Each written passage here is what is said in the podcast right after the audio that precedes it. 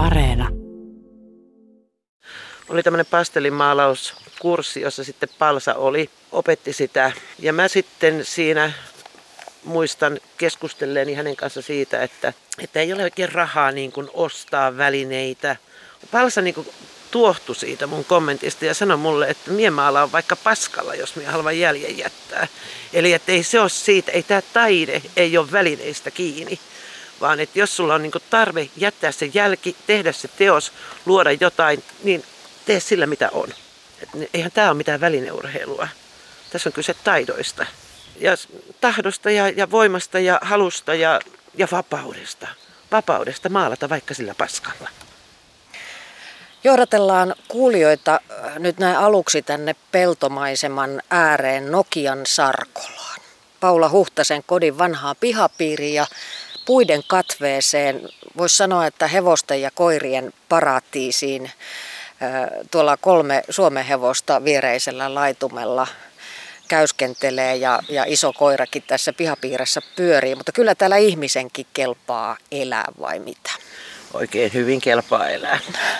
Kuusi kuvaa ohjelma keskiössä on tänään nainen, joka loihtii pienen pienistä kuvioista suuria, suuria kuvia.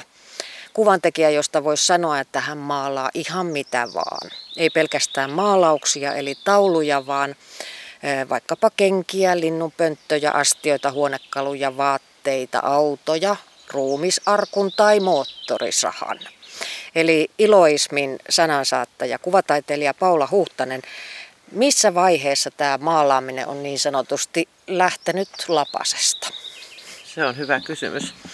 Se on lähtenyt aika monta kertaa lapasesta, mutta tuota, totta kai se semmoinen tietynlainen kimmoke koko kuvan tekemiseen niin tulee ihan sieltä varhaisista nuoruus- ja lapsuusvuosista. Ja se on kulkenut tässä matkan mukana ja, ja tuota, matkalla mukana ja välillä se on ollut vähän katveessa ja välillä se on ollut siinä niin kuin hyvinkin ineessä ja ajankohtaisena ja pensseli suurin piirtein kasvanut kumpaankin käteen kiinni. Mutta elämän myötä se on lähtenyt lapasesta. Jotenkin tykkään nähdä maailman väreissä ja, ja tuota, arjen esineet on mun mielestä varsin mainioita maalauspohjia siinä, missä vaikkapa ihan tämmöinen klassinen taulukangas. Niin, eli sä olet esimerkiksi maalannut isoja nojatuoleja tai iltapuvun, joka myös oli kyllä tehty siitä maalauskankaasta. Eli sä teit tämmöisen upean iltapuvun, joka oli myös maalaus samalla. Se oli maalaus samalla ja idea siinä, että sinne helman allehan mahtui sitten vaikka 5-6 ihmistä samalla aikaa. että tuota, ei mikään semmoinen pikkunen juttu. Pikkunen juttu, mutta joo, kyllä siis värien, värien ja, ja kuvataiteen keinoin voit antaa täysin uuden elämän ja hengen esineille, tekstiileille, kaikille, oikeastaan kaikille arjen esineille. arjen esineille. Ja musta on tavattoman mielenkiintoista niin kuin nähdä jossakin, jossakin tuota, miten, miten se asia niin muuttuu, vaikka astia tai joku asuste tai, tai muuta. Et, ja, ja löytää siis siinä jonkun tuotekehittelytyön kautta tietysti se, että mit, miten se väri niin kuin sietää ja kestää siinä. Myös sitä käyttöä ja kulutusta. Mutta tuota, värillä on väriä. Jos tuota, kuulette pientä kilinää tai kolketta, niin, niin tuota, me istumme nyt sellaisessa paikassa, joka nimi on Mökötysmaja ja täällä, täällä on tuota, ympärillämme CD-levyjä, jotka saattaa vähän kilkahdella mm-hmm. tuonne tuota, kattopuihin tai, tai nurkkalautoihin, mutta se johtuu siitä, että tietysti ihana linnunlaulu ympärillämme. Maaseudun sivistysliitto on dokumentoinut ja tuonut esiin suomalaista itetaidetta jo 20 vuotta ja, ja sinut valittiin tämän vuoden juhlavuoden kunniaksi kaikkien aikojen ensimmäiseksi mm. itetaiteilijaksi, eli vuoden itetaiteilija vuonna 2020. Miltä tämä nyt sitten tuntuu? No se tuntuu oikein hyvältä. Siinä varmaan taustalla siis tällainen ahkeruus ja, ja tuotteliaisuus ja työteliäisyys itse taiteen äärellä on huomattu ja halutaan sitten tällaisen nimityksen myötä sitä nostaa esille ja, ja tuoda tämmöisenä esimerkkinä, esimerkkinä tälle kentälle. Se on hyvin mieluisa työ ja mieluisa tehtävä ja mieluisa rooli. Kohta kuullaan sun elämänvaiheista vähän tarkemmin, mutta kerro nyt vielä, mitä tarkoittaa se, että joku on itse taiteilija. Mm, itse taiteilija. Itse taiteessa taiteilijat ovat äh, vailla akateemisia tutkintoja ja ovat itse oppineita. Itse oppineet tekniikansa, menitelmänsä ja, ja itse luoneet niin kuin tapansa tuoda taidetta esille ja, oman, ja omat, omat keinonsa ja menetelmänsä sen taiteen luomiseen. Siihen liittyy vähän tällainen humoristinenkin ja, ja tuota, aika pilke silmäkulmassa juttu. Tämä ei ole kovinkaan vakava, vakava tuota genre itse taide, että, että tuota noin niin, on toki sellaista yhteiskunnallistakin kantaa ottavaa, ottavaa taidetta tällä genrellä, mutta enemmän mä aina yllätyn ja ilahdun, kun, kun löydän itsekin uutta ja, ja törmään kaikenlaisiin tekijöihin, niin mä löydän semmoista niin hyvän tahtosta, hyvän tuulista, humoristista, iloista tapaa ilmaista itseänsä. Täysin vapaata ja, ja tuota, oma perästä, omanlaista. Itse tehty elämä oikeastaan, siitä tulee sana itse. Meitä itse taiteilijoita Suomessa on valtava määrä se Maaseudun sivistysliiton kartoitustyö, joka jatkuu koko ajan. Tähän asti on aivan merkittävä, merkittävä tuota, kartoitustyö tehty ja sitä tehdään edelleen, niin niin se niin vaan jaksaa yllättää, että mitä kaikkea löytyykään. Mutta periaatteessa me puhutaan niin kuin kouluttamattomista, itseoppineista taiteentekijöistä. Tähän vuoteen on mahtunut monenlaista. Sun töitäsi on nähty näyttelyissä pitkin Suomea. Esimerkiksi nyt vaikka Ilomantsissa Katri Vala kulttuurikeskuksessa, mutta pian tämän haastattelun jälkeen sä olet lähdössä Hämeenlinnaan maalaamaan erään eteisen. Eli mä, jos veikkaisin, niin sanoisin, että ei mitään hillittyä vaalea pintaa ole tulossa. Ei kyllä, kyllä nyt Pesi saa kyytiä. Että. Joo, se on oikein mieluinen homma kanssa. On yksityiskoti, jossa, jossa vanha kuisti, kuisti tuota herätetään nyt sitten näillä tekniikoilla ja väreillä vähän toisenlaiseen sykkeeseen. Tämä ensimmäinen valitsemasi kuva vie meidät maalauksen äärelle ja ajankohdaltaan oikeastaan viime vuoden puolelle, kun tämä, tämä on syntynyt tämä teoskuva. Paula Huhtanen, kerro tästä maalauksesta hieman. Miksi juuri tämä kuva tai tämä teos on sulle tärkeä? Niin tietysti kaikki kuvat ja kaikki teokset ovat tärkeitä, mutta jos tässä nyt halutaan nostaa yksi, niin nostaisin tämän. Teoksen nimi on Etno, rauha ja rakkaus. Ja tämän teoksen äärellä mä olen paljon miettinyt sitä, että mikä tuo meille ihmisille rauhaa. Jonkun mielestä teossa kuva voisi olla aika levotonkin.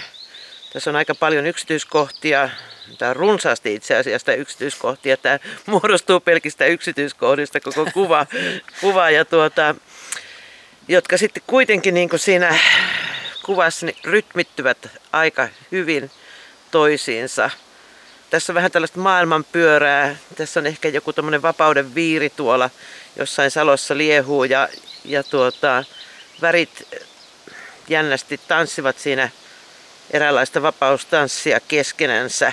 Eli tota sun tyyli nimenomaan onkin se, että sun teokset koostuu pienen pienistä yksityiskohdista. Siellä on pilkkuja, pisteitä, viivoja, pienen pieniä kuvioita, joista sitten kehkeytyy tämmöinen suurempi suurempi kuva maailmasta, mutta mulle tulee jotenkin mieleen tämmöinen kosmos tästä sun teoksestasi, niin kuin ma- maailman kaikkeus tai avaruus. Kyllä tässä on avaruutta, eli ihan tätä todellisuutta, missä me olemme. Löydätkö sä oman maailman kuvasi, kun sä katsot tätä teosta? Aika lähellä ollaan. Aika lähellä ollaan ja, ja sanotaanko näin, että jos maailma näyttäisi muittikin silmissä tällaiselta, niin olisiko aika jännä paikka? olisi aika, aika jännä paikka kyllä olla ja elää, että, että sellaisista pisteistä, kaarista, muodoista ne teokset syntyy. Ja, ja mullahan on työhuoneessa, niin siellä on aina tulva pallomeressä. Voit katsoa näitä Paula Huhtasen valitsemia kuvia osoitteessa yle.fi kautta kuusi kuvaa tai tietysti sitten voit pistää myös silmät kiinni ja mielikuvitella vaikkapa tämän seuraavan paikan ja ajan, johon kuva numero kaksi meidät vie. Eli Paula, kuljetatko meidät kohteeseen? Oo, tämä on jännittävä paikka. Ollaan vuodessa 73, 1973. Mä olen kuvassa noin kahdeksanvuotias. Vesi on hyvin kylmää. kylmää ja tuota, mä en osaa uida, mutta mä osaan käsipohjaa ja sitä mä tässä uin. Tässä kuvassa on, on kaksi muuta henkilöä, he on mun sisaria, me ollaan siis lapsia kaikki, alaikäisiä lapsia tuossa tuollaisessa lappilaisessa, lappilaisessa jokirantamaisemassa ja muistan vielä jotain tästä kuvanotosta, todella kylmää vettä. Mun sisaret tässä kuvassa eivät ui, ja tuota noin, niin, mutta siinä on kuitenkin vähän tällaista elkettä, että, että kohta uidaan. Mä oon tietysti siellä rohkelikkona heti, heti sitä käsipohjaa vetämässä.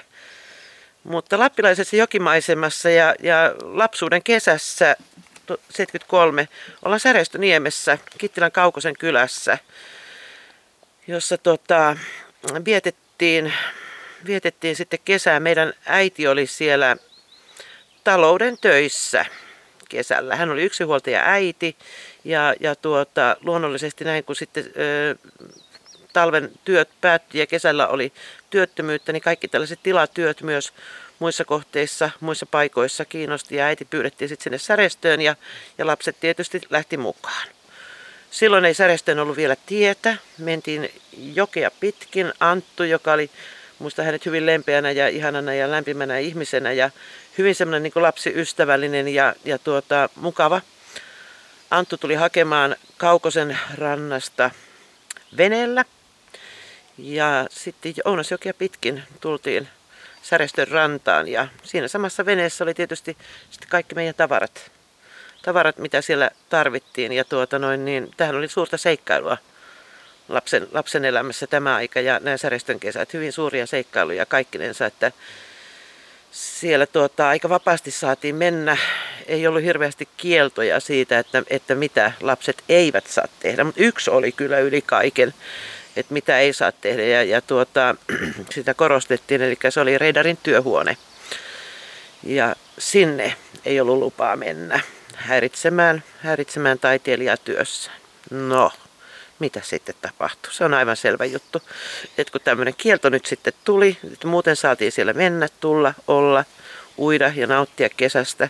Totta kai piti mennä niin kuin vakoilemaan sitten, että mitä siellä työhuoneessa tapahtuu. Ja mä tosiaan menin sinne sitten vakoilemaan avaimen reijästä, että mitä, mitä siellä työhuoneessa tapahtuu ja miksi sinne ei saa mennä ja miksi se on niin mystinen juttu mystinen juttu ja, ja mitä siellä on. Se on ihan selvä juttu, että piti päästä vähän vakoilemaan. Ja...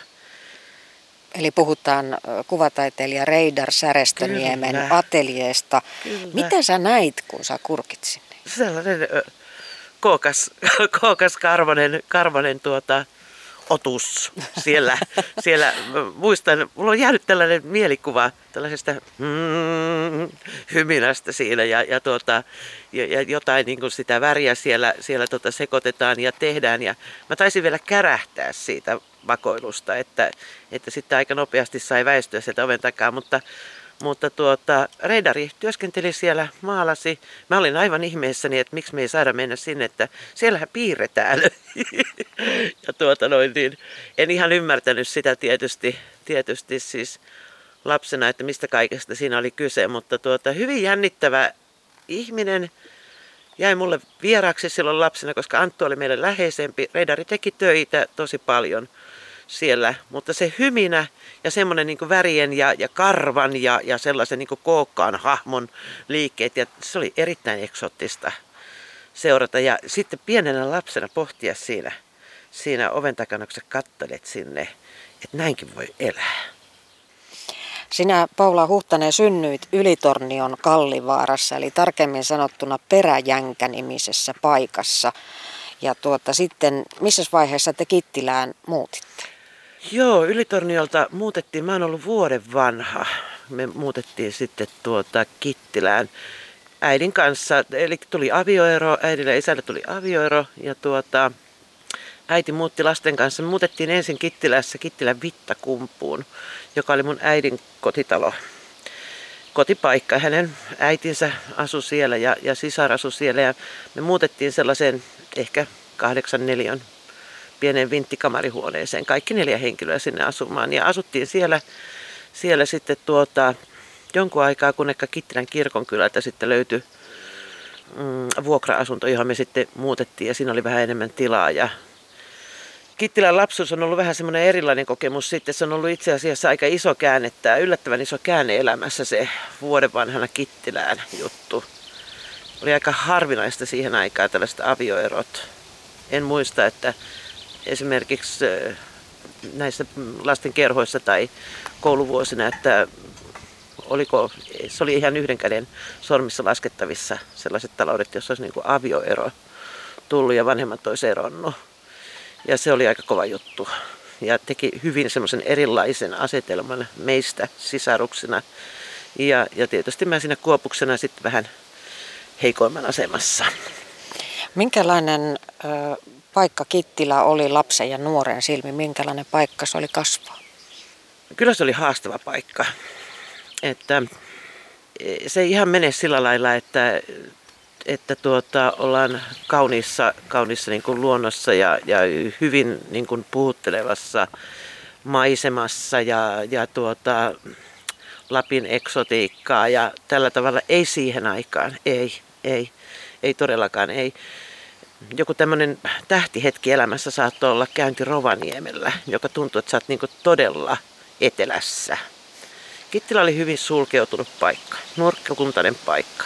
Ihmisten suurin viihde oli juoruaminen toisten ihmisten asioista ja toisten asioista huolehtiminen. Ei niinkään se oman elämän eläminen. Eikä, eikä ihmisistä koskaan puhuttu hyvää, kaikista puhuttiin aina pahaa. Ja se kulttuuri oli todella haastava. Mun lapsen silmin ja mun nuoren silmin voin tänä päivänä sanoa, että fucking Kittilä, kiitos. Rankka kokemus. Te sisarukset menetitte teidän äidin silloin, kun olitte kovin nuoria, eli teidän äiti kuoli.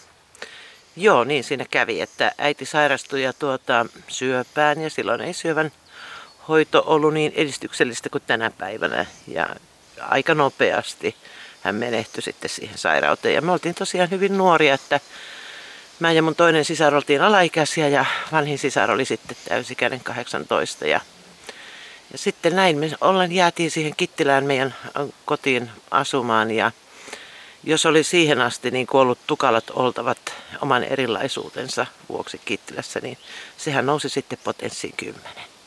Tietysti. Se oli äärimmäisen surullista aikaa ja, ja sillä lailla tietysti omassa elämänhistoriassa semmoinen dramaattinen käänne se, että kuinka nuorena joudut aikuiseksi. Ja oletko sitten aikuinen, kun sä oot kuitenkin vielä ihan lapsi. Ja, ja et missä oli sitten se yhteisön tuki, sitä voi kysyä tietysti näin jälkikäteen.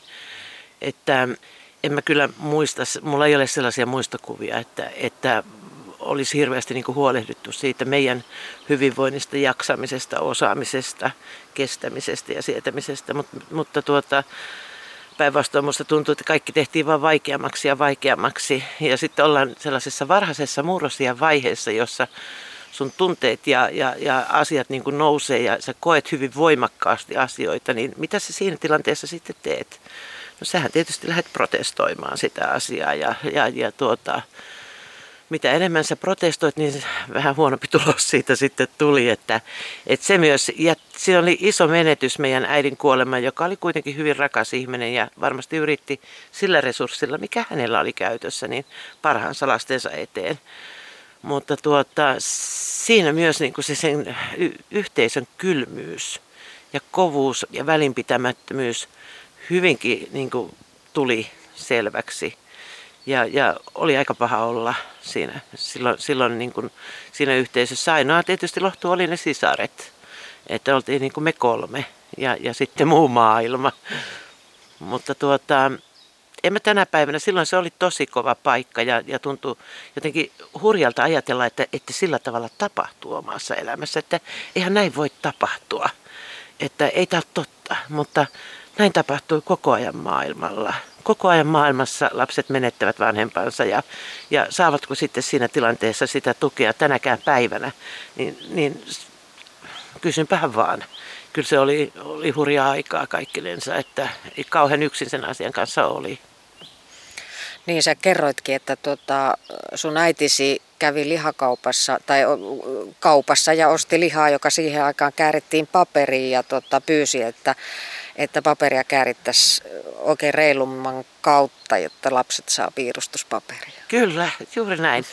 Että ei ollut tällaisia muovipakkauksia, vaan tosiaan tiskiltä ostettiin ja ja sitten me aina odotettiin, kun äiti tuli kaupasta, että nyt se on ostanut jotakin leikkelettä tai lihaa tai muuta. Ja siinä on paljon sitä paperia. Ja, ja me päästään piirtämään ja tekemään juttujamme. Ja, ja tuota, tuntuu niin kuin ihan hurjalta tänä päivänä niin kuin ajatella sitä, mutta niin se oli. Niin se oli ja se oli niin kuin sellainen hyvin, hyvin tärkeä materiaali silloin, että ja kuinka pienellä resurssilla niin kuin on tehty sitä on ihan käsittämätöntä ajatella, että tämän, tämän päivän niin kun jonnekin paperikauppaan meet, niin sitä löytyy joka, joka lähtöön. Ja en tiedä suostusko edes kaikki niin kuin piirtelemään lihakääreen papereihin. Kerroit myös, että ö, oot puoliksi saamelainen, mm. eli äitisi puolelta. Äidin, joo, äidin puolella on nimenomaan saamelaisuutta, saamelaista verta.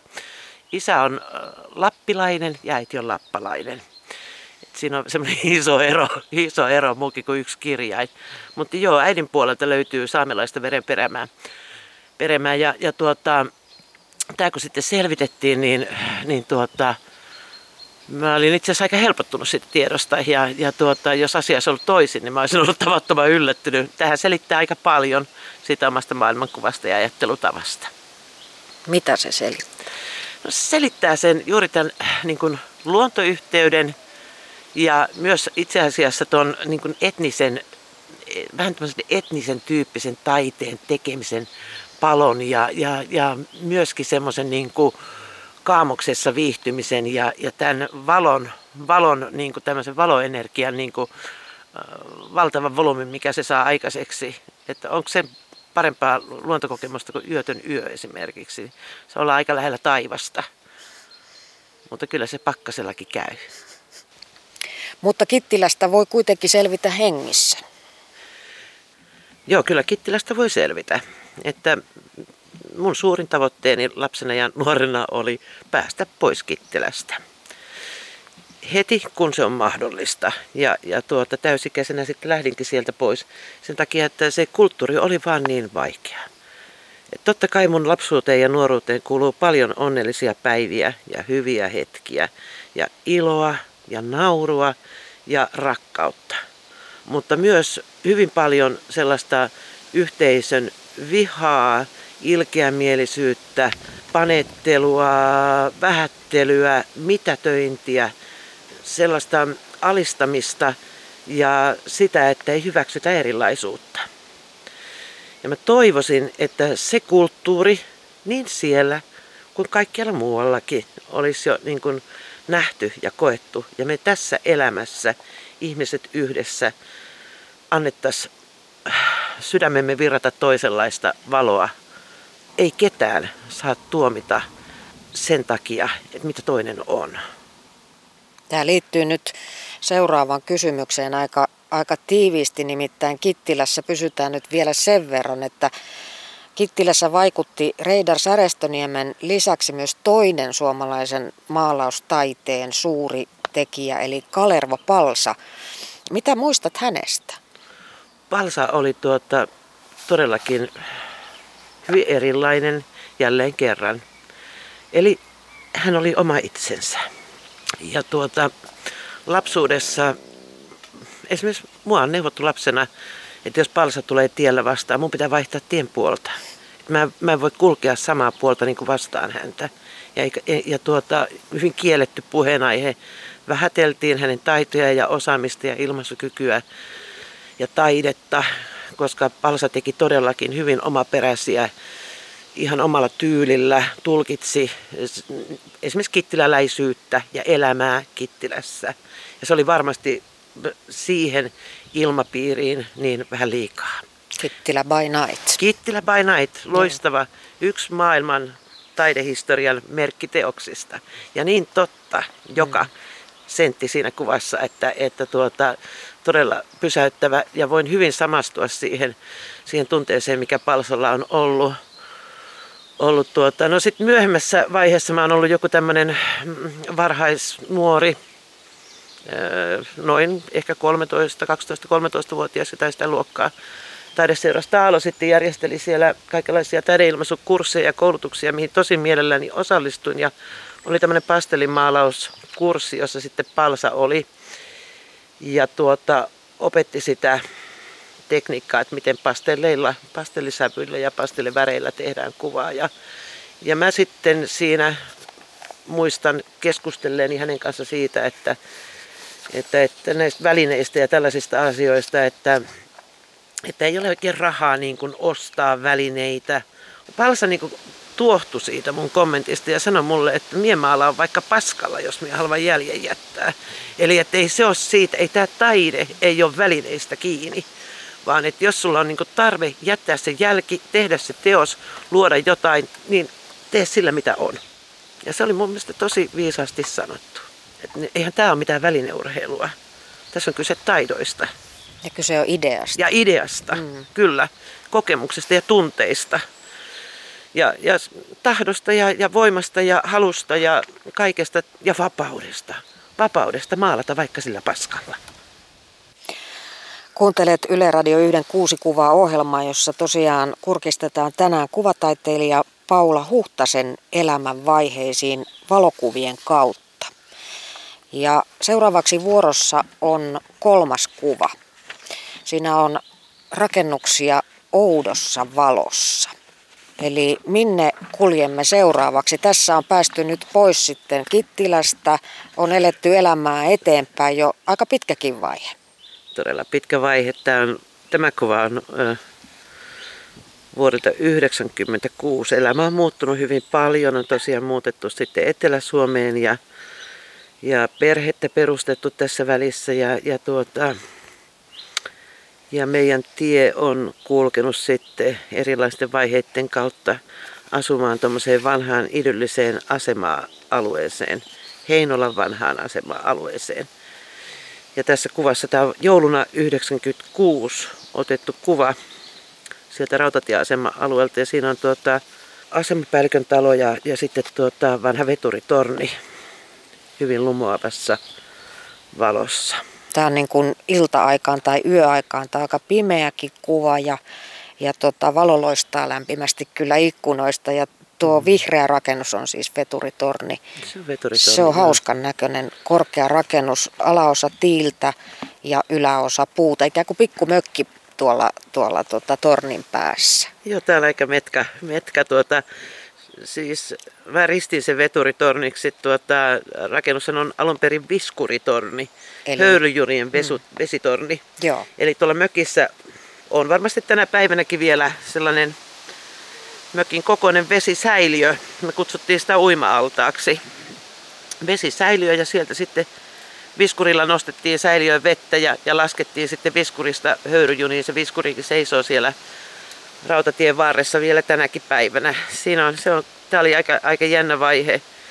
Aika jännä vaihe. Me vuonna 1996 muutettiin tonne, tonne Heinolaan tosiaan. Löydettiin sieltä asema-alueelta semmoinen ratamestarin talo, johon me muutettiin sitten asumaan meidän perhe ja, ja siinä pihapiirissä sitten tämä torni. Eli sulla oli siis oma perhe siinä Oma vaiheessa. perhe oli tässä vaiheessa, joo kyllä. Kyllä, koko perhe muutettiin tonne ja mä löin sitten silmäni tuohon torniin, että mikä tämä on semmoinen tyhjä kummitustorni siinä. Ja sitten rupesin sitä selvittelemään VRn kanssa, että voisiko sitä tuota, käyttää tätä tornia, että siinä olisi oiva atelien ja gallerian paikka. Ja tuota, niin se sitten erilaisten keskustelujen jälkeen järjesti toi, toi asia ja, ja tuota, tämä oli kyllä siinä on, Mm, ollut suuri opetus tämä, tämä veturitorni mulle. Sinänsä, sinänsä ehkä elämäni fallos koko rakennus. 9 metriä kivijalkaa ja 6 metrinen hirsimökki päällä. Kukapa sellaiseen ei ihastuisi. Ja kaikkinensa, tämä oli oikeastaan sitä aikaa, että ensimmäisiä kertoja oikein vähän isommin julkisesti tulee taiteensa kanssa myös esille. Ja alkaa tuoda sitä sillä lailla ammatillisesti tätä omaa osaamistaan ja hyvin yhteisöllistä aikaa erittäin yhteisöllistä aikaa tässä toiminnassa pyöri välillä ihan tavaton määrä ihmisiä mukana, muita taiteilijoita, kaikenlaisia tekijöitä ja toimijoita ja, ja tuota, ei ollut vain työhuone ja galleria, vaan oli sitten sarja kaikenlaisia tapahtumia ja sitä tapahtumallisuutta ja, ja kaikenlaista toimintaa. Se on ollut hyvin sellainen iso juttu mulle ja oli, oli semmoinen aika surullinen olo sitten kun me jouduttiin luopumaan tuosta paikasta ja tuota, öö, siinä oli sellainen niin kuin iso opetus oikeastaan tämän veturitornin kautta nimenomaan, että et sä voi niin kuin tässä elämässä rakastua seiniin ja tiloihin ja, tai taloihin tai tällaisiin asioihin, että, että nämä on kaikki sellaisia paikkoja, missä me ollaan vaan käymässä. Ja kiitos siitä, olen tavattoman kiitollinen tälle Tornille siitä jaksosta, minkä hän niin kuin munkin uralla ja elämässä on antanut ja mahdollistanut. Että se, oli, se oli hienoa aikaa. Tapahtui paljon onnellisia, iloisia asioita, myös paljon surua ja epäonnea, niin kuin elämässä yleensä. Tämä on ollut yhtä kiitorata tämä koko juttu. Mutta toi torni oli sillä lailla, se oli ihan tavattoman tärkeä majakka kaikessa tekemisessä ja toiminnassa. Ja tänä päivänä tätä pystyy ihan ilman sen suurempia tunteenpurkauksia katselemaan kaikkia kuvia veturitornin vaiheista. Miten kauan siellä, siellä kesti sitten tämä vaihe? Kymmenisen vuotta me oltiin siellä. Ja se on just Suomessa oikeastaan kulttuuripaikan, kulttuurikohteen perustaminen ainakin täällä itse Kenrellä. Niin kyllä se on niin kymmenen vuoden työ, että se saadaan ikään kuin vakinettua se asema. Ja, ja siinä vaiheessa meidän piti luopua siitä. Elämä on luopumista. Mainittakoon vielä, että voit kurkistaa Paula Huhtasen elämän kuviin osoitteessa yle.fi kautta kuusi kuvaa. Ja neljäs kuva vie meidät taas uuteen paikkaan.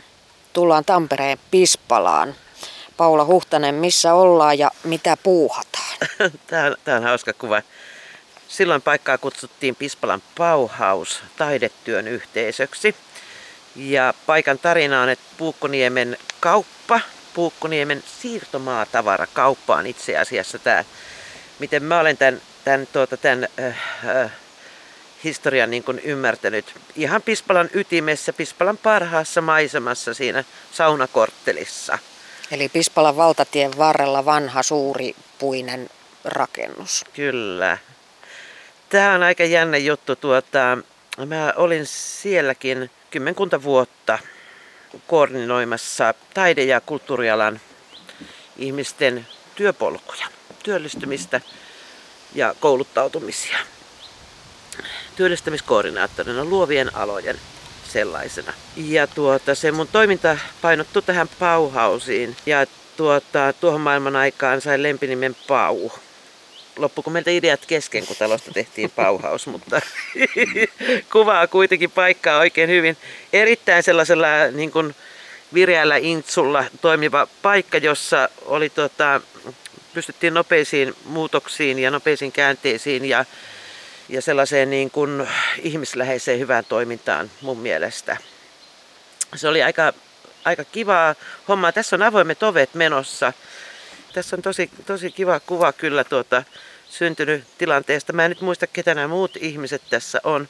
Seinällä näkyy vähän tuollaisia pieniä tauluja. Siellä on osajarekisteri ei löytynyt netistä, vaan se löytyi seinältä. Että aina ihmiset pystyivät tuonne seinälle niin nostamaan käyntikorttiaan ja esitteitään ja, ja, ja osaamistaan näissä tapahtumissa esille ja kertomaan esimerkiksi myös niiden kautta, että mitä kaikkea taitoa ja talenttia meillä talossa milloinkin oli.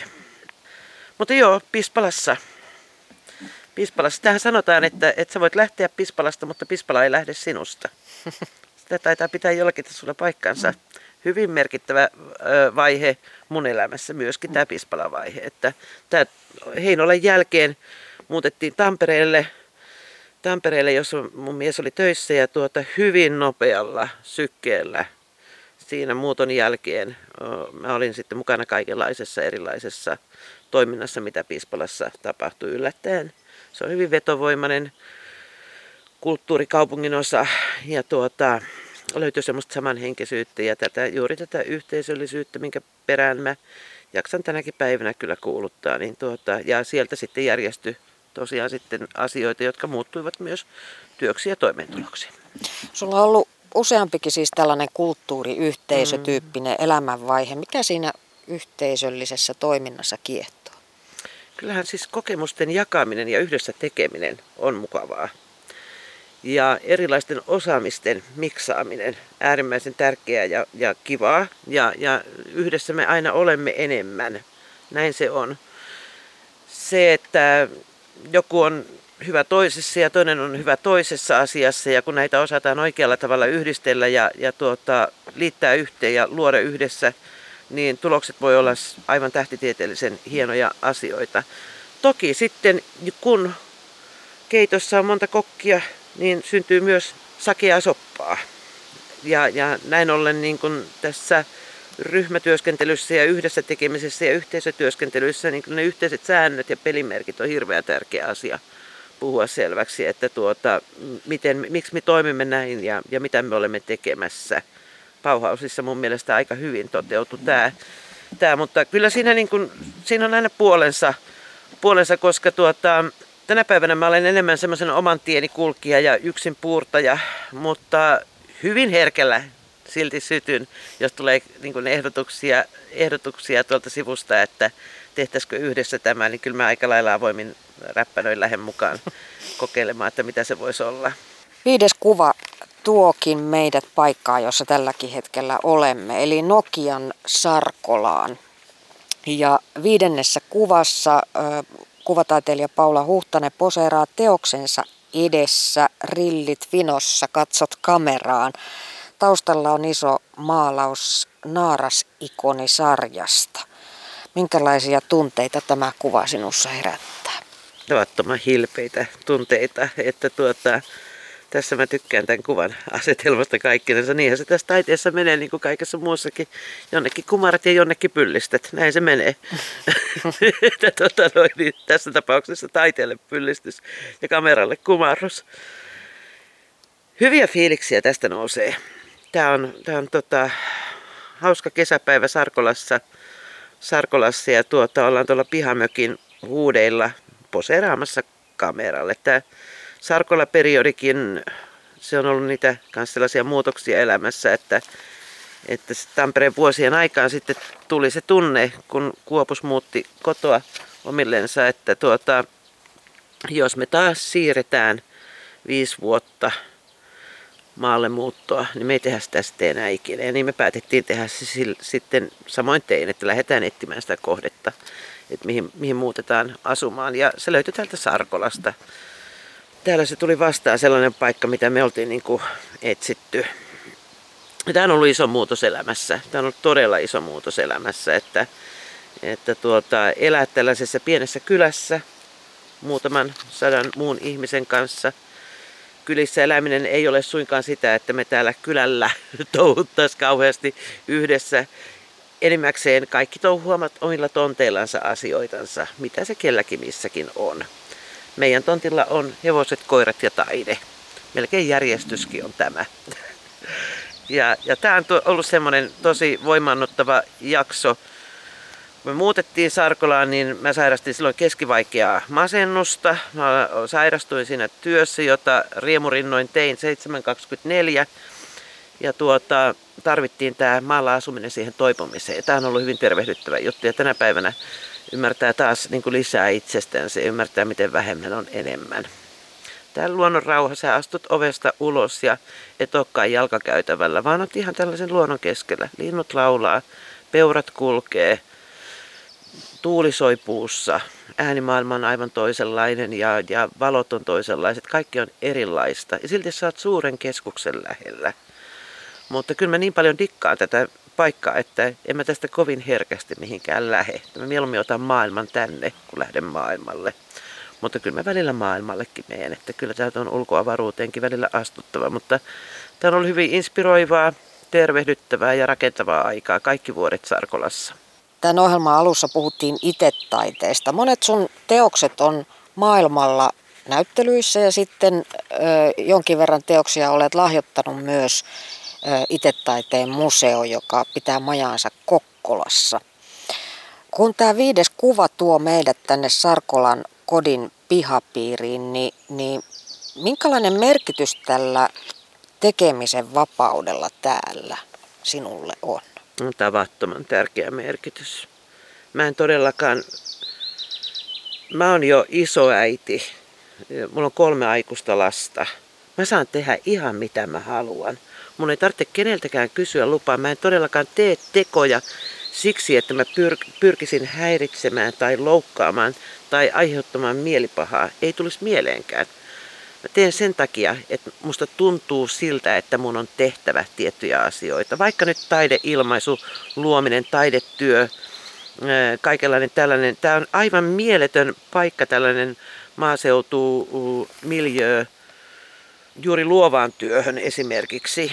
On, on hurjan hienoa se, että sä voit kantaa vaikka tänne puutarhan, pitkin poikin puutarhaa kaikenlaista, mitä oot tekemässä ja, ja luomassa vaikkapa ulkona siis. Ja, ö, mukavassa syyssäässä tai, tai kesän tuulissa välineiden kanssa siinä luoda ja, ja, ja tehdä ja, ja rypeä siinä omassa ihanassa inspiraatiossa ja, ja semmoisessa luovassa hulluudessa. Aika karkaa. Yksi päivä ei ole mitään. Viikko on sekunti. Ja, ja kuukaudessa niin tunnit on kulunut ja sä oot silti niin aivan valtavassa sellaisessa tekemisen imussa. Ja se on tietysti täällä aika harvoin kukaan tulee niin keskeyttämään, mitä sä oot tekemässä, että sä saat oikeasti ihan rauhassa niin olla sen työsi äärellä. Sehän on tietysti kaikessa työssä hyvin tärkeää. Ja täällä sitten niin idea saattaa muuttua pelkästä perhosen lennosta tai näet jonkun haukan lentävän ja sitten saat yhtäkkiä, että ei, kun tämähän meneekin näin. Ja, ja, tuota, ja hieno, hieno, hieno tuota ympäristö ja, ja tuota, mahdollisuus myös kaikenlaiseen kokeiluun. Ja siihen mä tartun. Mä jotenkin koen elämäni semmoista toista nuoruutta, vaikka tosiasiassa olen lähellä eläkeikää. Kuudes kuva on vielä ottamatta. Kuvataiteilija Paula Huhtanen, millainen kuva se voisi olla? Mihin siinä kulkisimme? Minkälaiseen mai- maisemaan tai aikaa? Mistä vielä unelmoit? Tämä on kyllä jännä kysymys, tämä, tämä kuudennen kuvan kysymys, että tuota, olinko mä perät ihan itse joka kuvassa? No melkein. Hmm. Mm. No sitten mä oon varmaan siellä, siellä tuota, luonnon keskellä, niin on kesä, pari vuoden kuluttua. Joo, tämä voisi tapahtua hyvinkin. On kesä ja on joku semmoinen hyvin vanha kaunis puu, johon voidaan rakentaa puumaja. Ja sinne puumajaan mä sitten muutan kesäksi asumaan. Ja siinä kuvassa voisin olla puumajassa, puumajan terassilla. Istun siinä hyvin tyytyväisen olosena kuin orakkeli. Katsellen, katsellen tuota maailmaa, maailmaa kuin maailma on ja, ja maailmassa sillä hetkellä kaikki on oikein hyvin.